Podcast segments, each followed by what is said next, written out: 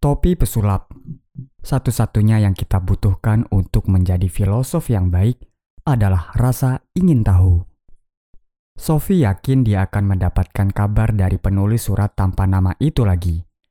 Dia memutuskan untuk tidak menceritakan kepada siapa pun tentang surat-surat itu untuk saat ini. Di sekolah, dia sulit memusatkan perhatian pada apa yang dikatakan guru. Tampaknya mereka hanya membicarakan hal-hal yang tidak penting. Mengapa mereka tidak membicarakan apakah manusia itu, atau tentang apakah dunia itu dan bagaimana ia menjadi ada. Untuk pertama kalinya, dia mulai merasa bahwa di sekolah dan juga di tempat-tempat lain, orang-orang hanya mengurusi hal-hal remeh. Padahal, sesungguhnya ada masalah-masalah besar yang harus dipecahkan. Apakah ada seseorang yang dapat menjawab pertanyaan-pertanyaan ini? Sophie merasa bahwa memikirkan hal tersebut jauh lebih penting daripada menghafal perubahan bentuk kata kerja tak beraturan. Ketika bel berbunyi setelah pelajaran terakhir, dia buru-buru meninggalkan sekolah, sehingga Joanna harus berlari mengejarnya. Tak lama kemudian, Joanna bertanya, "Kamu mau ikut main kartu malam ini?" Sophie mengangkat bahunya. Aku tidak begitu tertarik lagi pada permainan kartu. Joanna kelihatan kaget. Kamu tidak tertarik? Kalau begitu mari kita main badminton. Sophie menatap jalan aspal di bawah lalu memandang kawannya.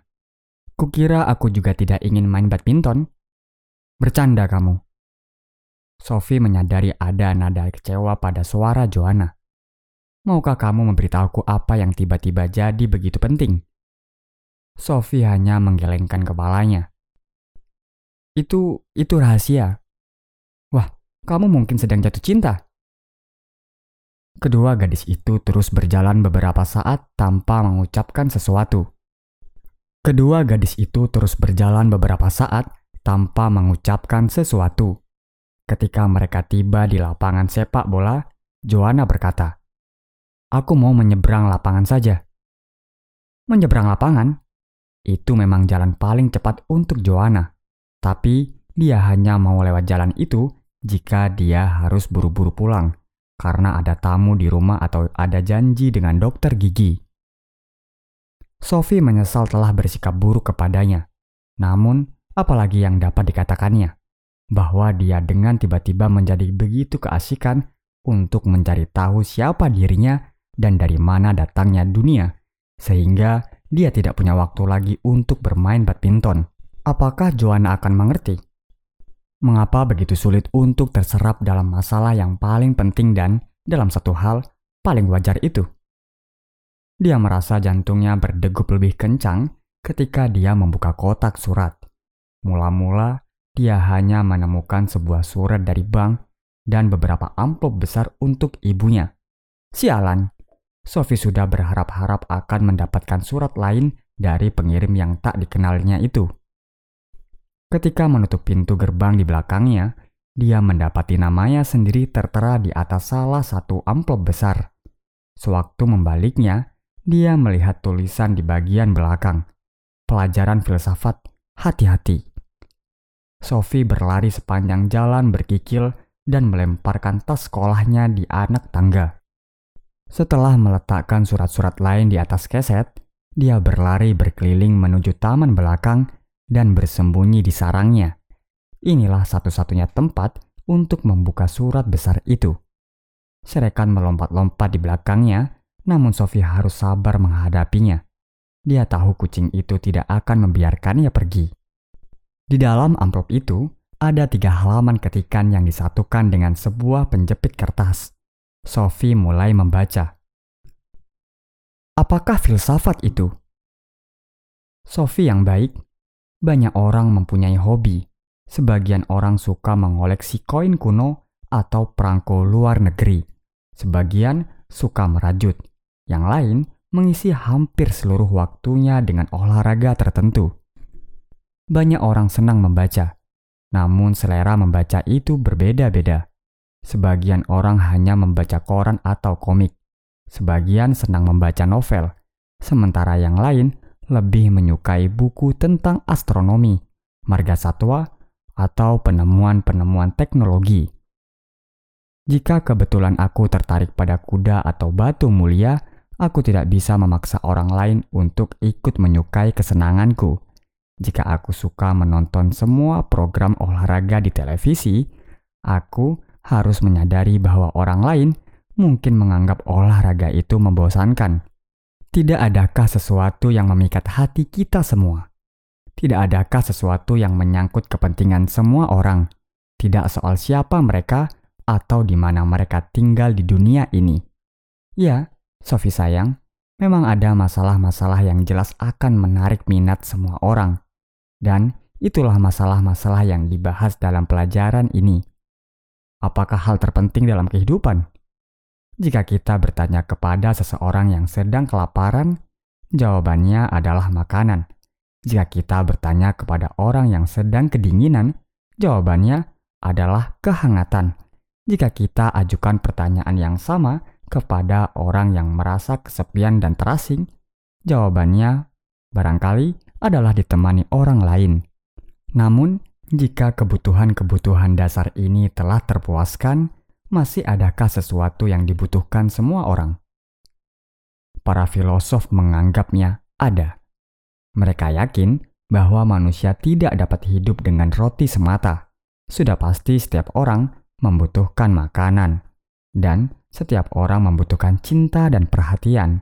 Namun, ada sesuatu yang lain lepas dari itu semua yang dibutuhkan setiap orang, yaitu mengetahui siapakah kita dan mengapa kita ada di sini. Tertarik pada pertanyaan mengapa kita berada di sini bukanlah ketertarikan sambil lalu, seperti mengoleksi perangko.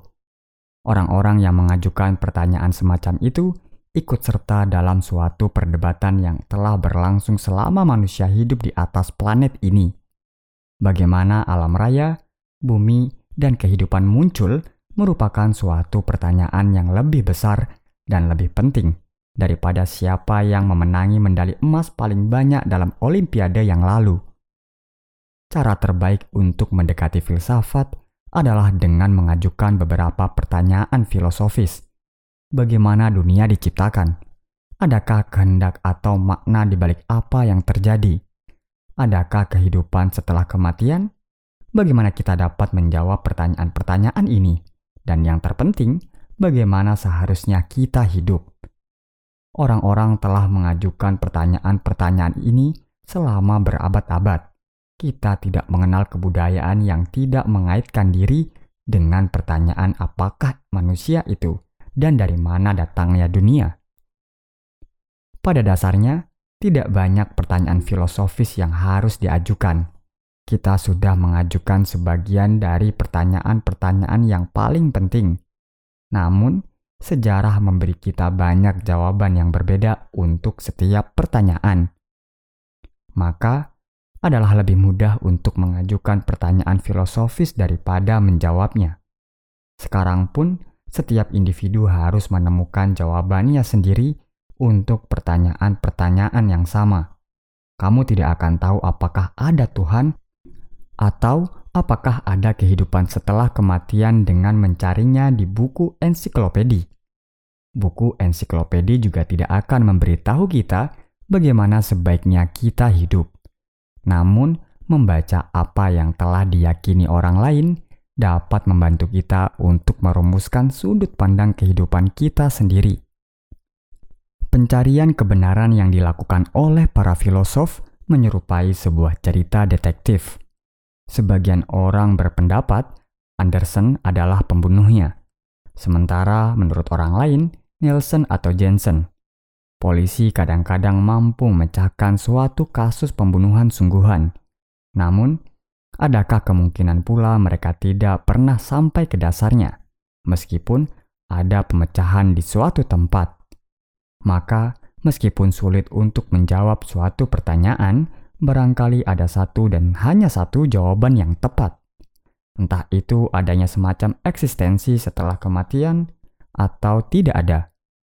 Banyak teka-teki kuno yang kini telah berhasil dijelaskan melalui ilmu pengetahuan Seperti apa sisi gelap bulan itu sebelumnya pernah terselubung misteri. Dulu, itu bukanlah sesuatu yang dapat dipecahkan lewat diskusi, melainkan diserahkan pada imajinasi setiap individu. Tetapi, kini kita tahu dengan tepat seperti apa sisi gelap bulan itu. Dan tak seorang pun yang masih percaya pada manusia di bulan, atau bahwa bulan itu terbuat dari keju hijau. Seorang filosof Yunani yang hidup lebih dari 200 tahun yang lalu percaya bahwa asal mula filsafat adalah rasa ingin tahu manusia. Manusia menganggap betapa menakjubkannya hidup itu, sehingga pertanyaan-pertanyaan filosofis pun muncul dengan sendirinya. Seperti menonton tipuan sulap, kita tidak mengerti bagaimana tipuan itu dilakukan. Maka kita bertanya, Bagaimana pesulap itu mengubah sepasang selendang sutra putih menjadi seekor kelinci hidup? Banyak orang menjalani pengalaman di dunia dengan ketidakpercayaan yang sama seperti ketika seorang pesulap dengan tiba-tiba menarik seekor kelinci dari topinya. Padahal sebelumnya telah ditunjukkan bahwa topi itu kosong. Dalam kasus kelinci, kita tahu bahwa pesulap itu telah memperdaya kita yang ingin kita ketahui hanyalah bagaimana dia melakukannya. Tapi, jika menyangkut dunia, masalahnya agak berbeda. Kita tahu bahwa dunia bukanlah hasil sulapan tangan dan tipuan, sebab kita berada di sini di dalamnya. Kita merupakan bagian darinya. Sesungguhnya, kita adalah kelinci putih yang ditarik keluar dari topi. Satu-satunya perbedaan antara kita dan kelinci putih itu adalah bahwa kelinci tidak menyadari dirinya ikut ambil bagian dalam suatu tipuan sulap. Tidak seperti kita. Kita merasa kita adalah bagian dari sesuatu yang misterius dan kita ingin tahu bagaimana cara kerjanya. Sepanjang menyangkut kelinci putih, barangkali lebih baik kita membandingkannya dengan seluruh alam raya. Kita yang hidup di sini adalah serangga-serangga mikrokopis yang hidup di sela-sela bulu kelinci. Namun, para filosof selalu berusaha untuk memanjat helayan-helayan lembut bulu binatang itu untuk dapat menatap langsung ke mata si tukang sulap. Apakah kamu masih menyimak, Sophie? Bersambung. Sophie benar-benar kecapaian, masih menyimak. Dia bahkan tidak mampu mengingat kapan dia berhasil mencuri waktu untuk bernafas, sementara dia asik membaca siapa yang telah membawa surat ini? Tidak mungkin orang yang sama yang telah mengirim kartu ulang tahun kepada Hilda Muller Knack. Sebab kartu itu dibubuhi perangko dan cap pos. Amplop coklat itu telah dibawa sendiri ke kotak surat persis seperti dua amplop putih sebelumnya. Sophie melihat arlojinya. Kini jam 3 kurang seperempat. Ibunya belum akan pulang kantor dalam waktu dua jam ini. Sophie merangkak keluar menuju taman lagi dan lari ke kotak surat. Barangkali masih ada surat lain. Dia menemukan satu lagi amplop coklat dengan namanya tertera di situ. Kali ini, dia melihat berkeliling, namun tidak ada seorang pun yang terlihat. Sophie berlari ke tepi hutan dan memandang ke jalan. Tidak ada seorang pun di sana. Tiba-tiba, dia mengira dirinya mendengar bunyi ranting jauh di dalam hutan. Tapi, dia tidak benar-benar yakin, dan bagaimanapun tidak akan ada gunanya mengejar seseorang yang sudah bertekad untuk melarikan diri. Sophie masuk ke rumah. Dia berlari naik ke kamarnya dan mengeluarkan sebuah kaleng kue besar yang berisi batu-batuan yang indah. Dia mengeluarkan batu-batuan itu ke lantai dan meletakkan kedua amplop besar itu ke dalam kaleng. Lalu, dia bergegas ke taman lagi sambil memegang kaleng itu dengan hati-hati dengan kedua tangannya. Sebelum pergi, dia mengeluarkan makanan untuk serekan. Kitty, Kitty, Kitty. Begitu kembali berada di sarang, dia membuka amplop coklat kedua dan menarik keluar halaman-halaman ketikan baru. Dia mulai membaca. Makhluk aneh. Halo lagi. Seperti kamu lihat, pelajaran filsafat yang ringkas ini akan diberikan sebagian-sebagian. Inilah kelanjutan kata pengantarnya. Bukankah pernah kukatakan bahwa satu-satunya yang kita butuhkan untuk menjadi filosof yang baik adalah rasa ingin tahu? Jika belum, kukatakan sekarang, satu-satunya yang kita butuhkan untuk menjadi filosof yang baik adalah rasa ingin tahu. Bayi-bayi mempunyai rasa ini. Itu tidak mengherankan. Setelah beberapa bulan berada di dalam rahim, mereka keluar dan menghadapi suatu realitas yang sama sekali baru. Tapi, sementara mereka bertambah besar, rasa ingin tahu itu tampaknya berkurang. Mengapa begini? Tahukah kamu? Jika seorang bayi yang baru lahir dapat bicara, dia mungkin akan mengatakan sesuatu tentang dunia luar biasa yang dimasukinya. Kita melihat bagaimana dia melihat berkeliling dan meraih apa saja yang dilihatnya dengan penuh rasa ingin tahu. Ketika kata-kata mulai dapat diucapkannya, anak itu akan menatap dan mengatakan, guguk setiap kali dia melihat seekor anjing. Dia melompat-lompat di dalam kereta dorongnya, melambai-lambaikan tangannya. Guguk-guk, guguk. Kita yang lebih tua dan lebih tahu biasanya merasa agak kecapaian melihat semangat si anak. Baiklah, baiklah, itu guguk. Kita bilang, dia terkesan. Ayo duduklah yang manis. Kita tidak terpesona. Kita sudah pernah melihat seekor anjing sebelumnya.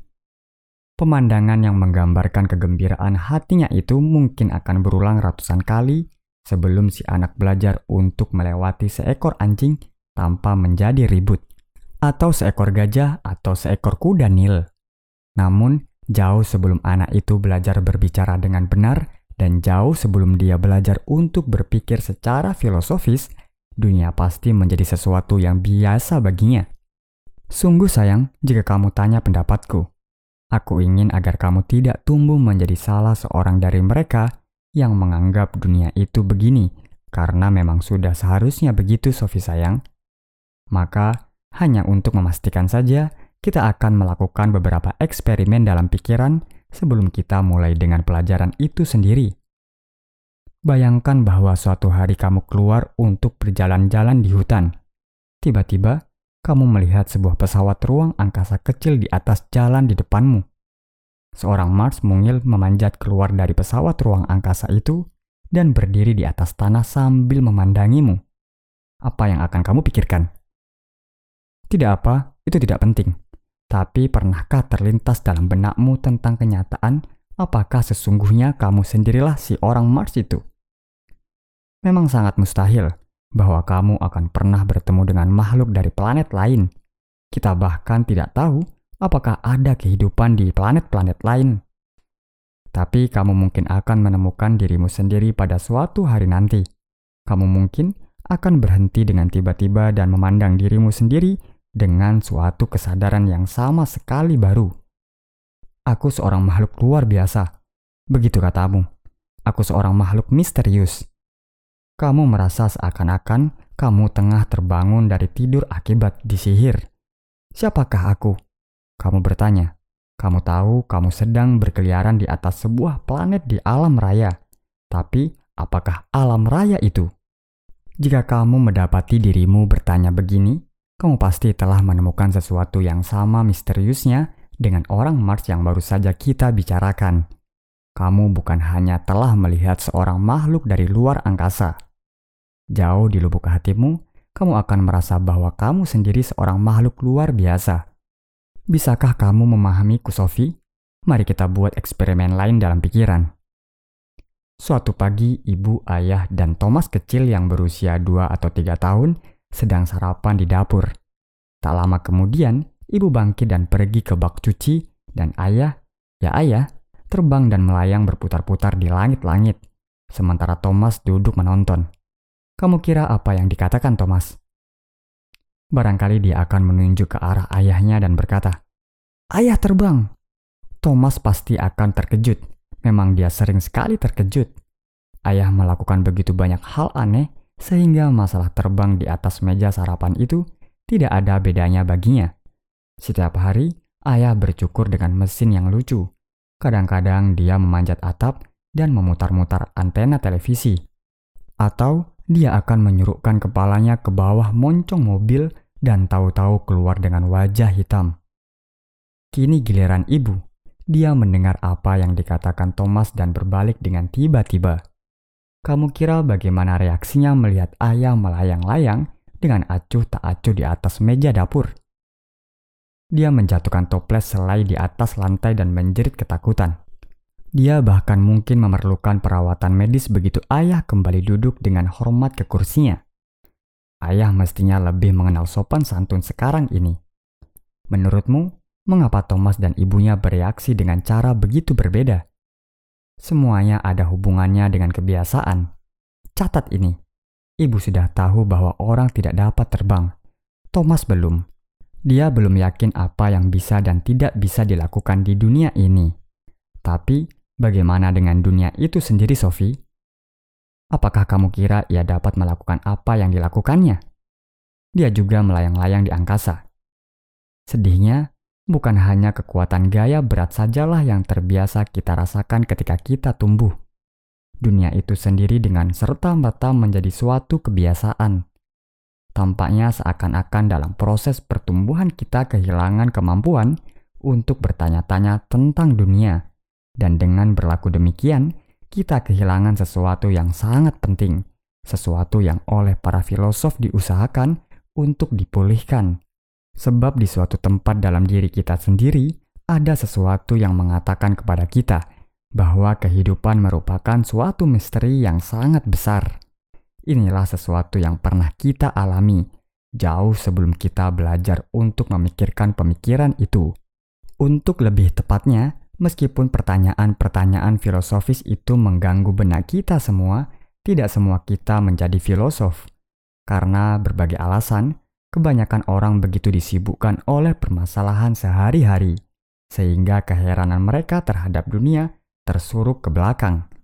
Mereka merayap jauh ke dalam bulu-bulu kelinci, meringkuk dengan nyaman, dan tinggal di sana sepanjang hidup mereka.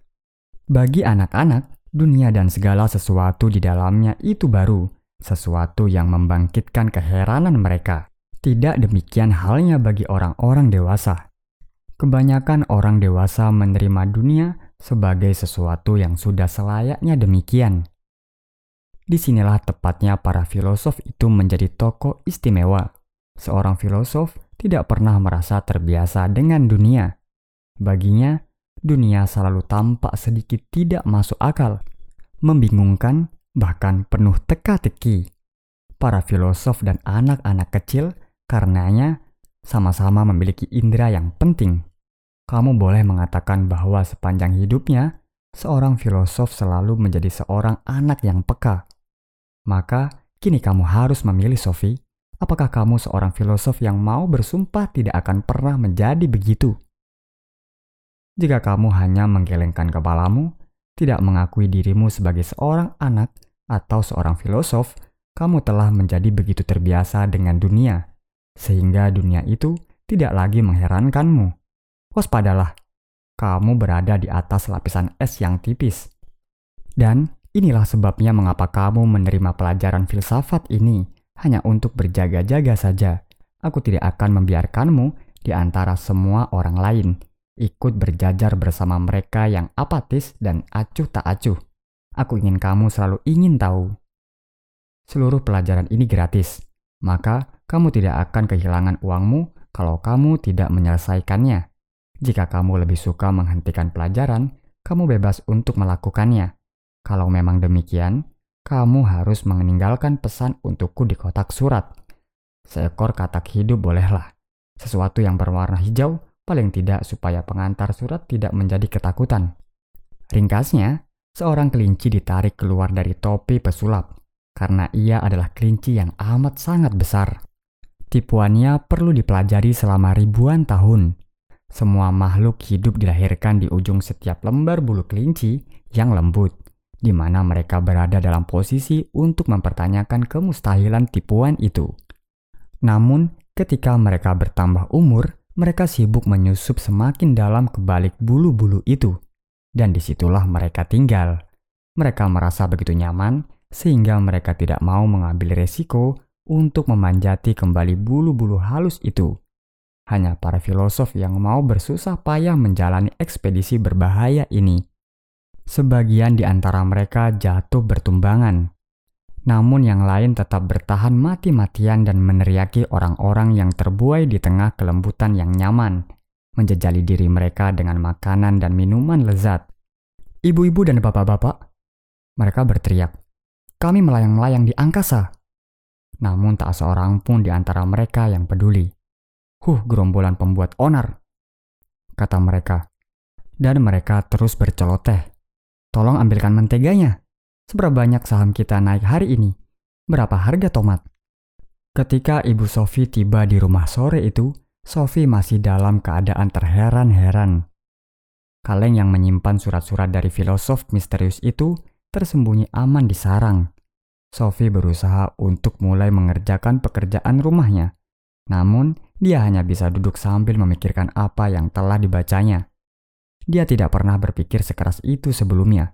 Dia bukan lagi seorang anak-anak, tapi dia juga belum benar-benar dewasa.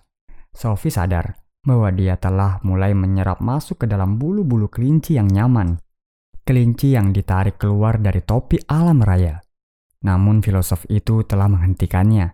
Dia, pria atau wanitakah dia, telah menangkap bagian belakang lehernya dan menariknya kembali ke ujung bulu tempat dia telah bermain-main ketika masih kanak-kanak. Dan di sana, di bagian paling ujung dari bulu yang lembut itu, dia sekali lagi melihat dunia seakan-akan untuk yang pertama kali. Filosof itu telah menyelamatkannya. Tidak diragukan lagi. Penulis surat yang tak dikenal itu telah menyelamatkannya dari remeh-temeh eksistensi sehari-hari. Ketika ibu tiba di rumah jam 5 sore, Sophie menyeretnya ke ruang duduk dan mendorongnya ke sebuah kursi berlengan.